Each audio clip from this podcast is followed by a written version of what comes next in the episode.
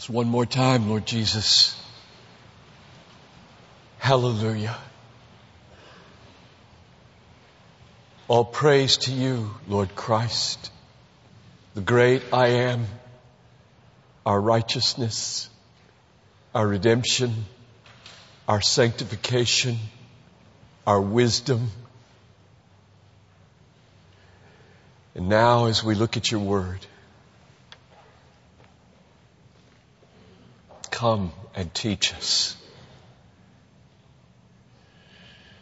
Look down from your throne and by your spirit in this room through the agency of your infallible word written. Transform your people. Save the lost. Lift up the downcast. Guide the perplexed. Reconcile the alienated. Heal the sick. Encourage the disheartened. Fellowship with the lonely. Humble the proud. Unite us in the truth. And by your Spirit I pray.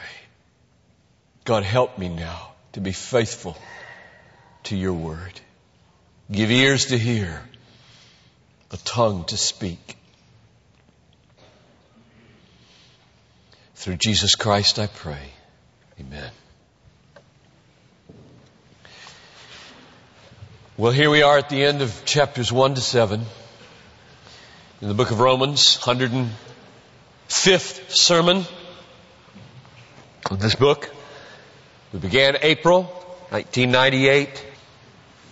And uh, God willing, next Sunday we will begin the Great Eight.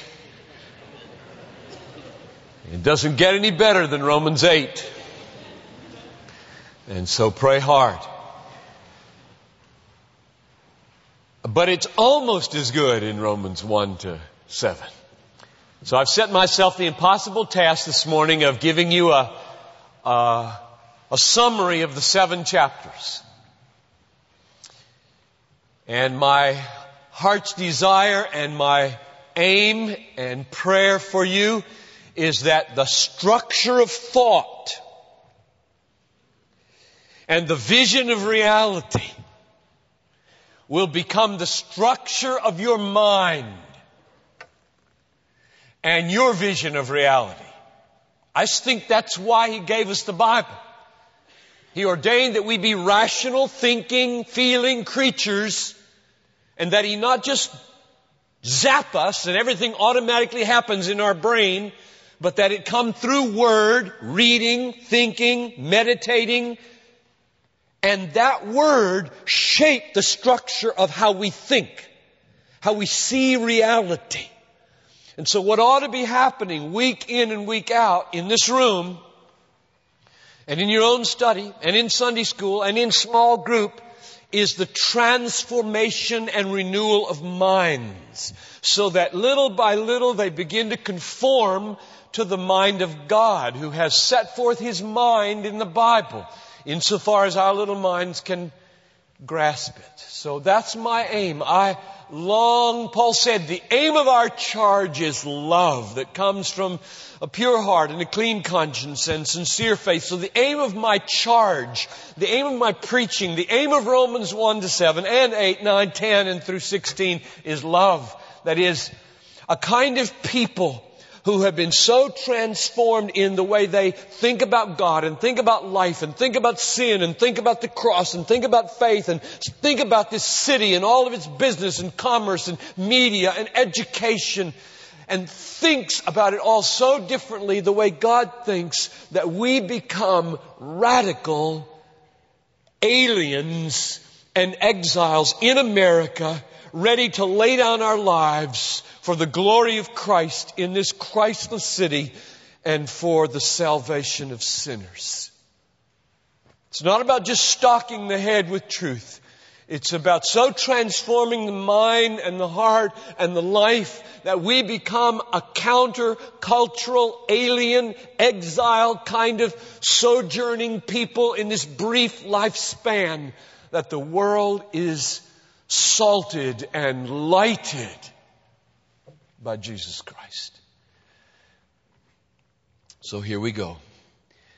The main problem, the most fundamental problem in the universe, according to chapters 1 to 7, is that you and I and every human being except one who has ever lived has sinned and fallen short of the glory of God and has brought upon ourselves condemnation.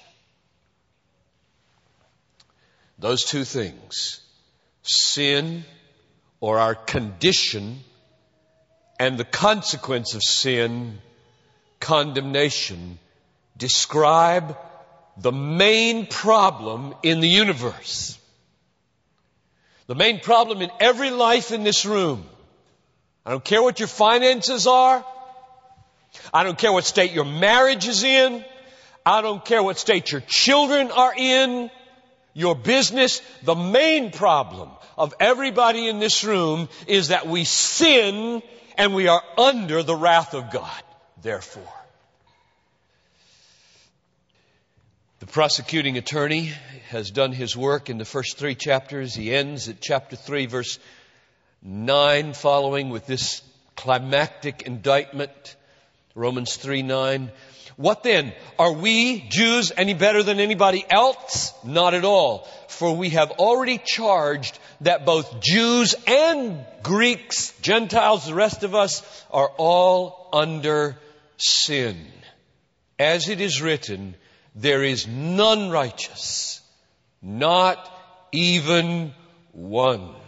Or as he says again down in chapter 3 verse 22, there is no distinction. All have sinned and fall short of the glory of God. Now there's a definition of sin. Falling short of the glory of God.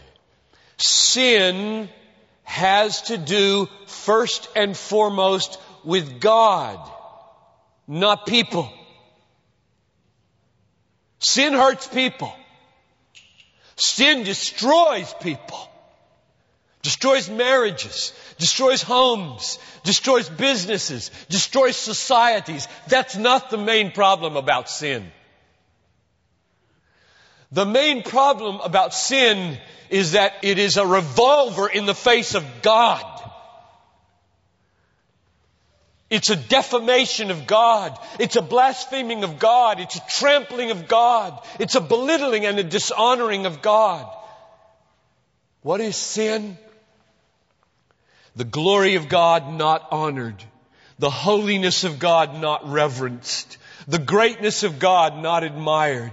The power of God not praised. The truth of God not sought the wisdom of God not esteemed, the beauty of God not treasured, the goodness of God not savored, the faithfulness of God not trusted, the commandments of God not obeyed, the justice of God not respected, the wrath of God not feared, the grace of God not cherished, the presence of God not prized, the person of God not loved. That is sin the hurt that it does to people compared to what it is toward God is very secondary. Why is it that people can become so emotionally and morally indignant over poverty, exploitation, prejudice, injustice of man against man, and feel almost no indignation or remorse that God is belittled in this city by everybody to the extent that we all deserve to die now. I'll tell you why. Why? It's because even in our proper indignation over the hurt of man to man, we sin because we elevate the value of man above the value of God. Because we're more bent out of shape at what man does to man than what man does to God. Even our proper indignation is sinful. Even our right anger about injustices are sinful. Because God doesn't compare. We're so much more angry that I got ripped off at the store. So much more angry that this law is unjust. So much more angry that the poor suffer without the proper medical care than we are about the fact that the poor and the rich despise God, belittle God, ignore God, poor and rich. When's that going to get somebody's dander up? Not until God becomes God. That's what this book is about. Paul is on a crusade to restore the rightful place of God in the souls of every human being possible. That's our condition. We are sinners who belittle God day in and day out. Now here's the consequence. Romans 1:18. The wrath of God is revealed from heaven against all ungodliness and unrighteousness of men who suppress the truth in unrighteousness. And if you wonder, what is it that's getting God's wrath up here? What is it that's really stirring up the anger of Almighty God? You just keep reading and it says, for what can be known about God is plain to them, for God has shown it to them. For His divine nature, namely His eternal power and deity, has been clearly perceived in the things that have been made, so that they are without excuse. For although they knew God, they did not honor Him or give thanks to Him, but became futile in their thinking. And their senseless minds were darkened. Claiming to be wise, they became fools and exchanged the glory of the immortal God for images resembling mortal man or birds or animals or reptiles. That's what makes God angry. You haven't even heard a word about how that affects man in that text. It does destroy you and your family, but that's not what makes God angry first. God created you to know Him, love Him, honor Him, enjoy Him, treasure Him, magnify Him, adore Him, admire Him, live for Him, and nobody does it. Zero. And the consequence of it is wrath.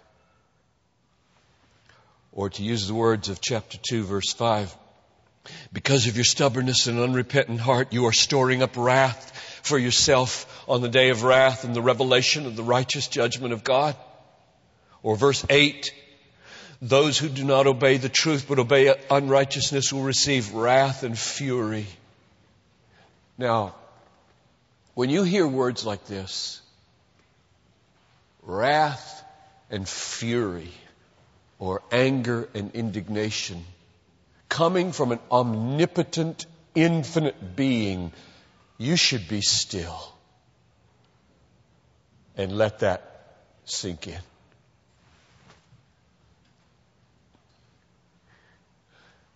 No greater negative force in the universe is conceivable than the wrath of an omnipotent God.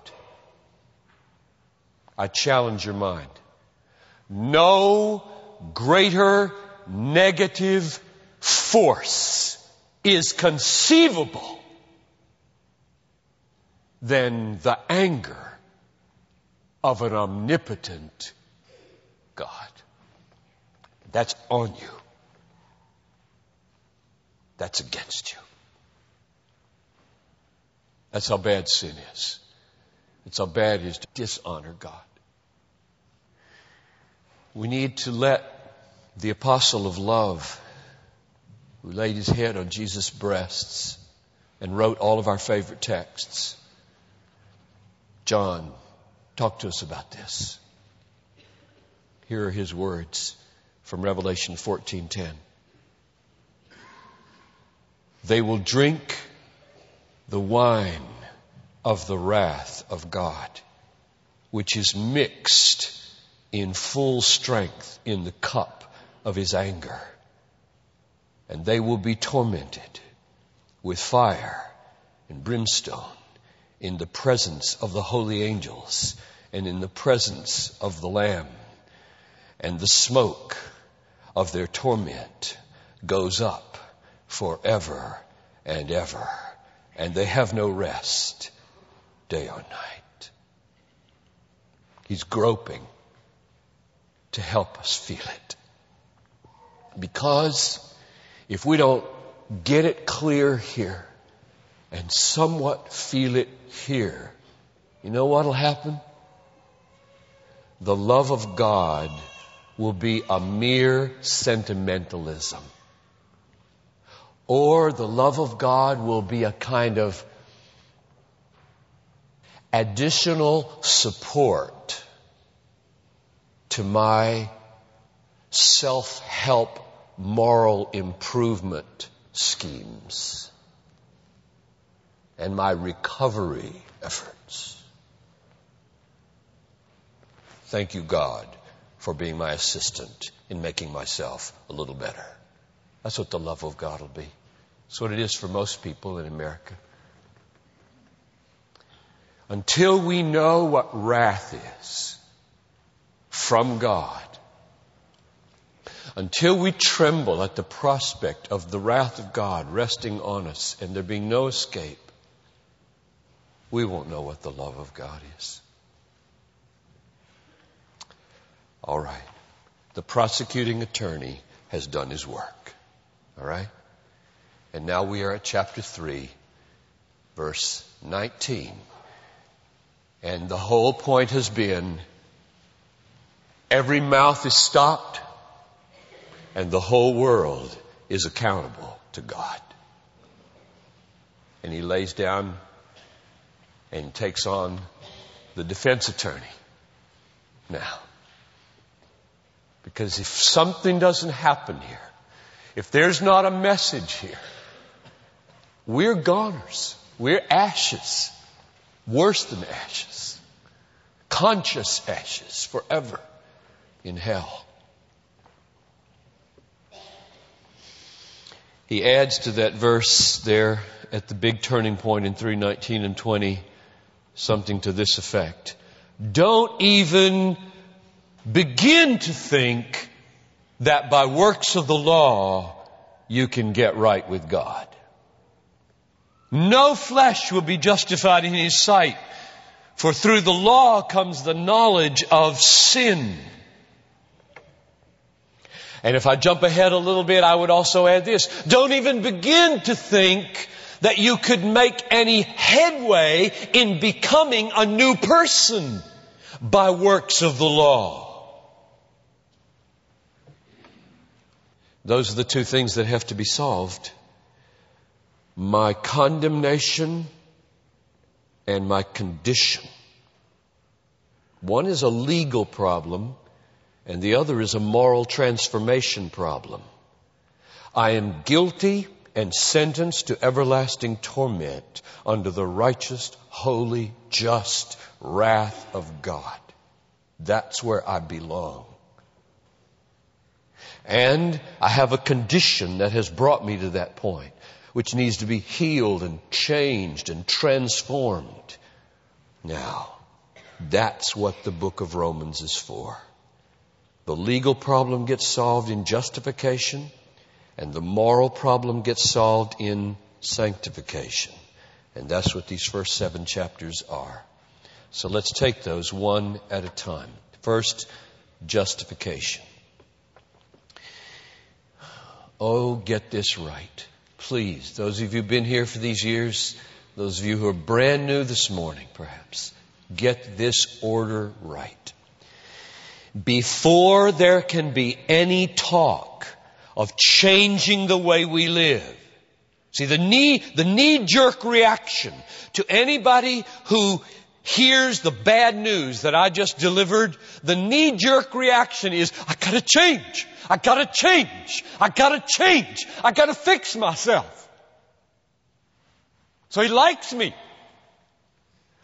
And then at the judgment, maybe I will have done enough good works and the balance will go up and I'll get in.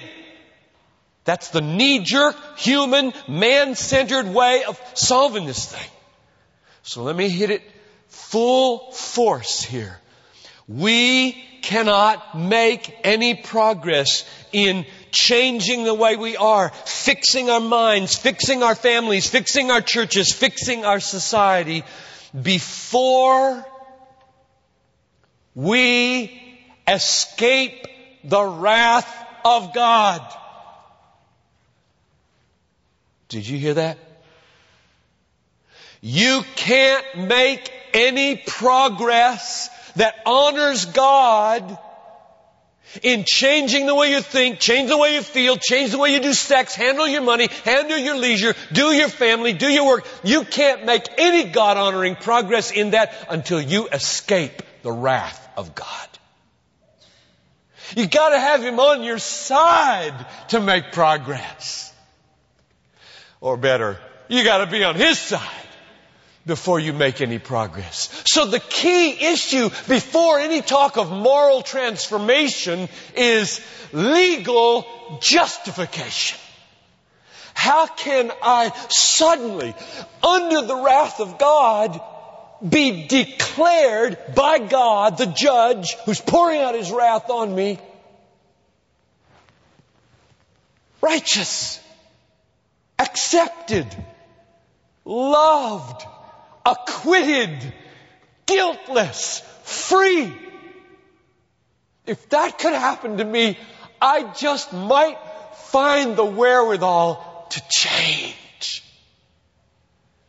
But if I have to wake up every morning feeling and knowing that the wrath of God, like a 10 million ton crushing weight is on me, I'm not going to make any progress in transformation. So Paul solves the two problems in that order. And here's the way he does it. Oh, how I would love to repreach all hundred sermons, but I must limit myself to one text. Go with me to Romans 3:24. It's the most important text in the Bible. I think Romans 3:24 and 25. It doesn't get any better. It's not more precious than this, even though it's not in chapter 8. these guilty, condemned sinners that we are, what, what hope is there? How can this be remedied? What, what's God's remedy for my condemnation? I mean, can God remedy it? He's the one who's pouring out the wrath. And here are the words. I'll read verse 24. They are, these sinners like you and me, justified as a gift by His grace through the redemption which is in Christ Jesus, whom God displayed publicly as a propitiation in His blood through faith. Every phrase is infinitely precious.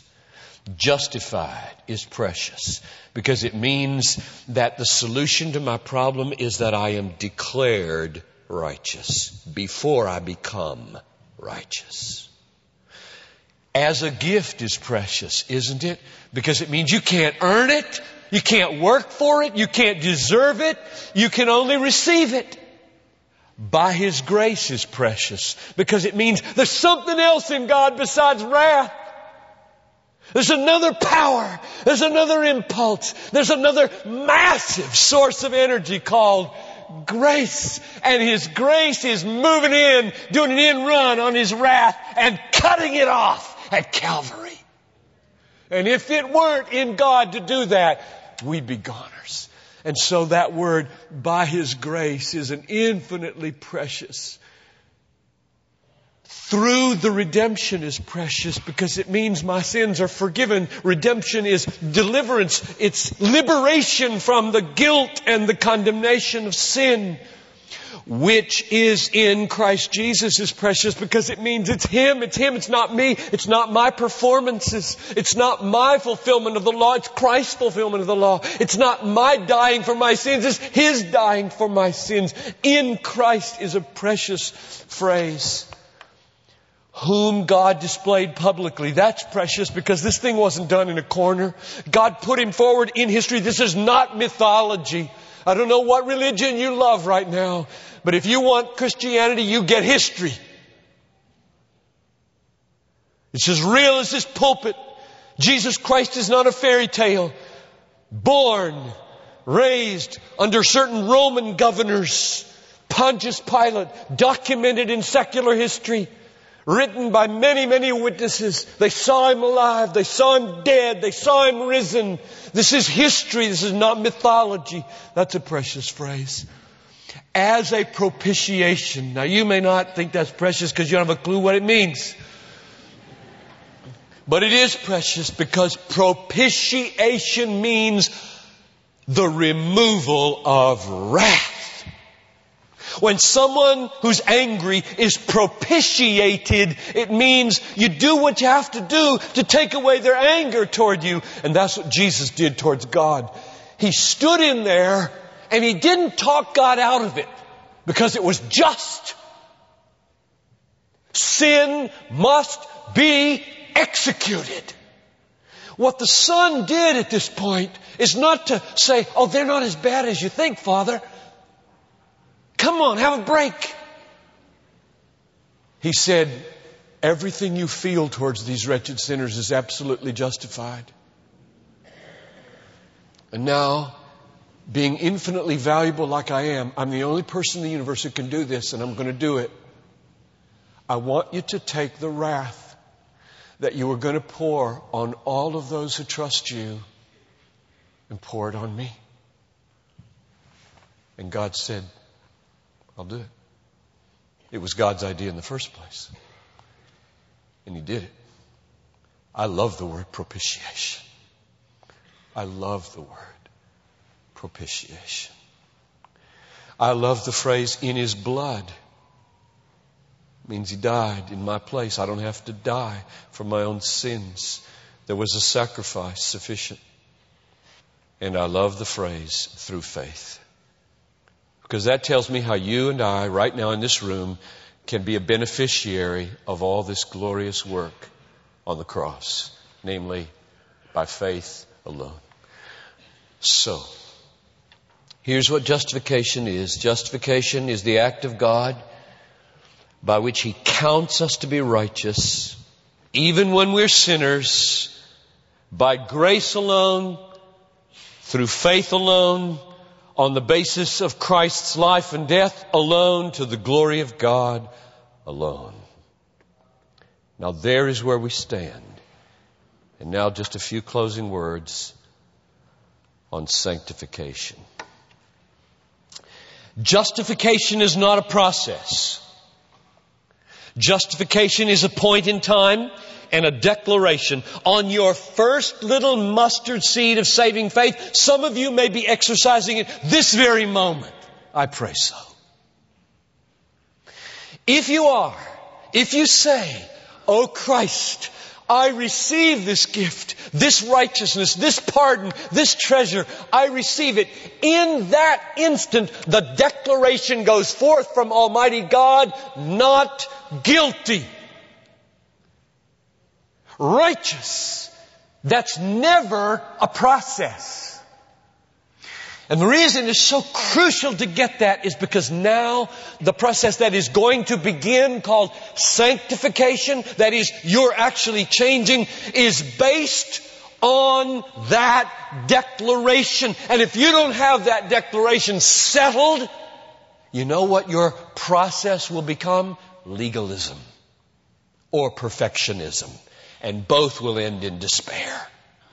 Both will end in despair.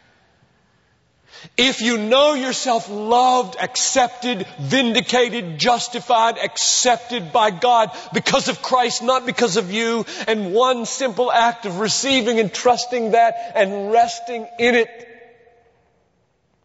seals it, now the process begins. And you gotta preach to yourself every day the gospel when you get up so that your, your guilt feelings as you get up do not turn into demonic, legalistic strivings to get yourself right with God. There's only one hope of getting right with God. Jesus. His death and His life in our place. His righteousness for ours. His death for ours. That's justification. It is over. Now, how do you get changed?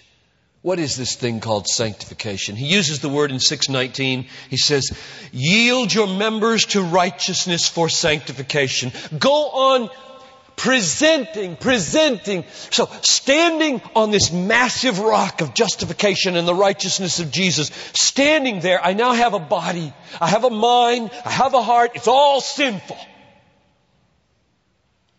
And I don't want it to be. The mark of a justified person is that you hate sin and you mean to get changed, if it takes a lifetime, which it will, and so as you stand there loving Jesus, loving Jesus because He is your righteousness, you start presenting your body. You present your body as instruments of righteousness to God for sanctification. That is, for becoming holy. Now, the verse, I'll just be very personal, experiential here. The verse that has been most precious to me in this regard has been chapter 7, verse 4 to me. Therefore, my brethren, you were made to die to the law. The law's not going to get you sanctified. Nope. You say, okay, now I'm justified. Now I got to take the law, get my list right here, get, get the list right. What are the expectations? And now I will start fixing myself with this list. Won't work.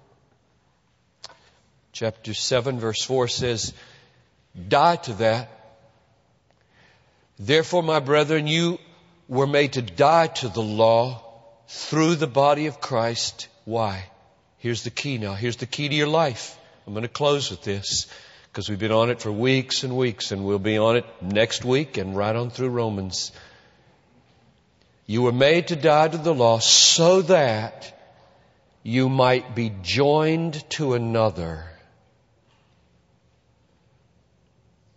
To him who was raised from the dead in order that we might bear fruit for God. There's sanctification, bearing fruit, love, joy, peace, patience, kindness, goodness, meekness, faithfulness, self-control. You want to, if you're a justified person, you want that so much. Oh God, I want to be loving. Oh God, I want to be happy in you. I want to be kind. I want to be patient. I want to be self-controlled. That's what you want. That's what your new nature is crying out for. And this text says, you will bear that fruit when you die to the law and are united to Jesus. So what's my word? What's the key to life? The key to life is a personal union, communion, fellowship, friendship with the living Christ. So unbeliever, unbeliever, come to the risen Christ. Receive Him and all that God is for you in Him as your righteousness and your pardon and your treasure. Embrace Him, trust Him, love Him, lean on Him. Believer, what's my message to you? Exactly the same. Only you do it afresh every day, every day. You get up in the morning. Where do you go? You go to Jesus. You don't go to the law. You go to Jesus and you love Jesus and you embrace Jesus and you rest in Jesus and you thank Jesus and you get Jesus seen and savored in your heart. And I'll tell you, as you grow in this sweet, deep, all satisfying relationship with Jesus, you will change. Any other kind of change wouldn't honor Jesus. It'll honor you. Any other kind of change that's not born out of union with the risen Christ will honor your willpower, not His glory. So I just plead with you. Just keep coming to Jesus. You know, the way you get saved and the way you be saved is the same. Just live off the gospel. You live off of Christ day after day. And you get real good breakthroughs every now and then, then you coast for a while, and you get breakthroughs, and we just ought to be praying for each other in small groups, and we ought to be laboring in the Word and loving each other and helping each other to constantly consider Jesus. Let's pray. Oh God. We need Jesus so bad. We need Him under our feet as our righteousness and our pardon. Solid, unchanging yesterday, today, and forever. Never wavering varying. No shadow due to change. Infinitely perfect. Never flawed. There's where we stand. And now, Lord Jesus, we want you to be the power of our sanctification. So we turn away from all of our vain, self-oriented strivings to you. And we do strive. Oh, we enter at the narrow door. We pommel our body, but not for the law's sake, but for Christ's sake. I count everything as rubbish for the surpassing value of knowing Christ Jesus, my Lord. Lord, make that real for the people, I pray.